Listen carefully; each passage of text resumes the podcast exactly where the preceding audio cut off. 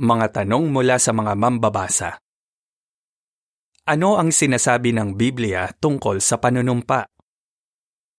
Ang panunumpa ay nangangahulugang isang seryoso at formal na kapahayagan o pangako na tutuparin ang isang bagay na laging binabanggit ang Diyos bilang saksi. Pwede itong nakasulat o gawin sa salita. Iniisip ng ilan na mali ang manumpa dahil sinabi ni Jesus, Huwag ka nang sumumpa. Tiyakin ninyo na ang inyong oo ay oo at ang inyong hindi ay hindi. Dahil ang pagiging di tapat sa sinasabi ay katangian ng masama. Mateo 5:34 at 37. Alam ni Jesus na sa kautosang mosaiko, hinihilingan ang mga Israelita na manumpa sa ilang kalagayan at na may mga tapat na lingkod ng Diyos na gumawa nito.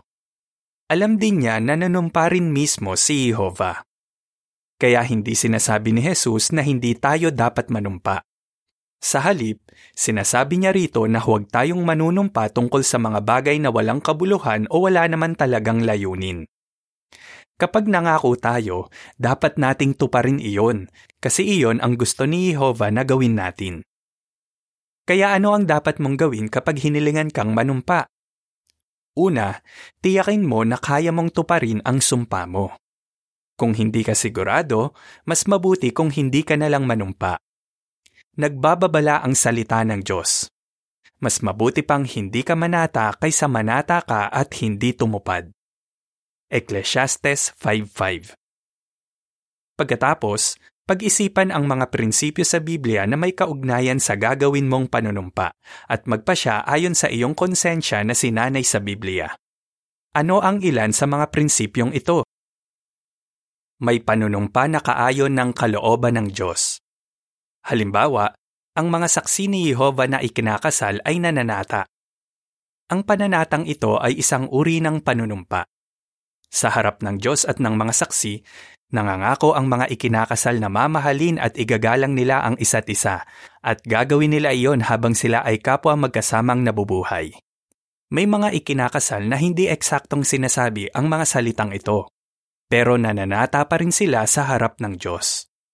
Pagkatapos, ipapakilala na sila bilang mag-asawa at magsasama sila habang buhay. Ang panatang ito sa pag-aasawa ay angkop at kaayon ng kalooban ng Diyos. May panunumpa na salungat sa kalooban ng Diyos.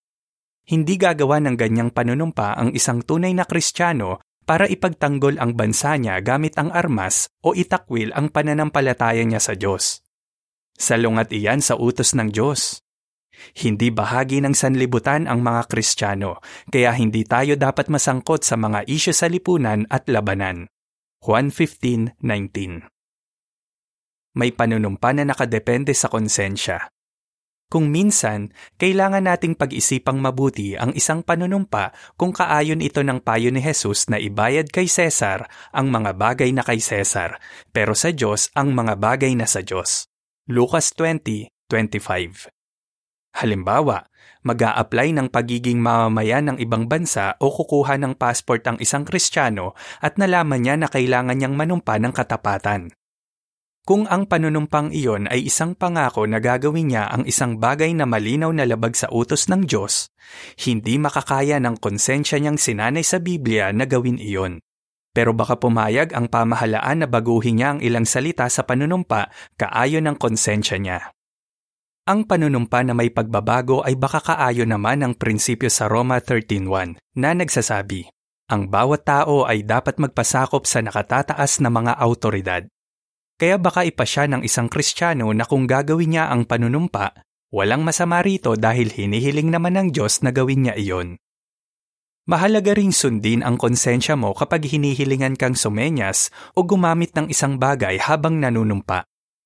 Nanunumpa ang sinaunang mga Romano at Sita gamit ang kanilang mga espada.